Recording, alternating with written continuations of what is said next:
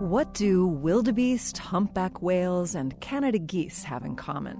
They all partake in huge migrations as the seasons change, and they're hard to miss. Who hasn't seen V-shaped flocks of geese in the sky?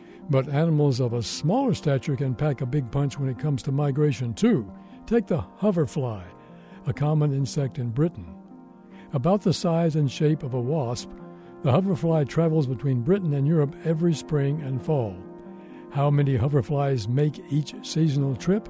Oh, about 4 billion. Around the world, many insect populations are declining. That means that migratory pollinators, like the hoverfly, play an important part in regulating their ecosystems as they spread pollen, eat pests, and become a food source for other animals. Scientists at the University of Exeter are behind a study that examined the migrating hoverfly in southern England. They set up radar stations and, over 10 years, tracked the insects through the sky.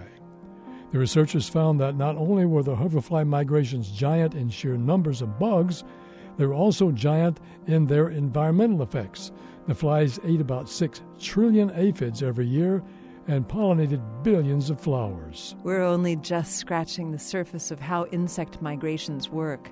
Australian scientists have begun to scan for locusts, while researchers in China are looking to track insects as well. One thing is for sure, as we continue to explore the world around us, we need to make sure to check the skies and think about what might be flying right over our heads. This moment of science comes from Indiana University.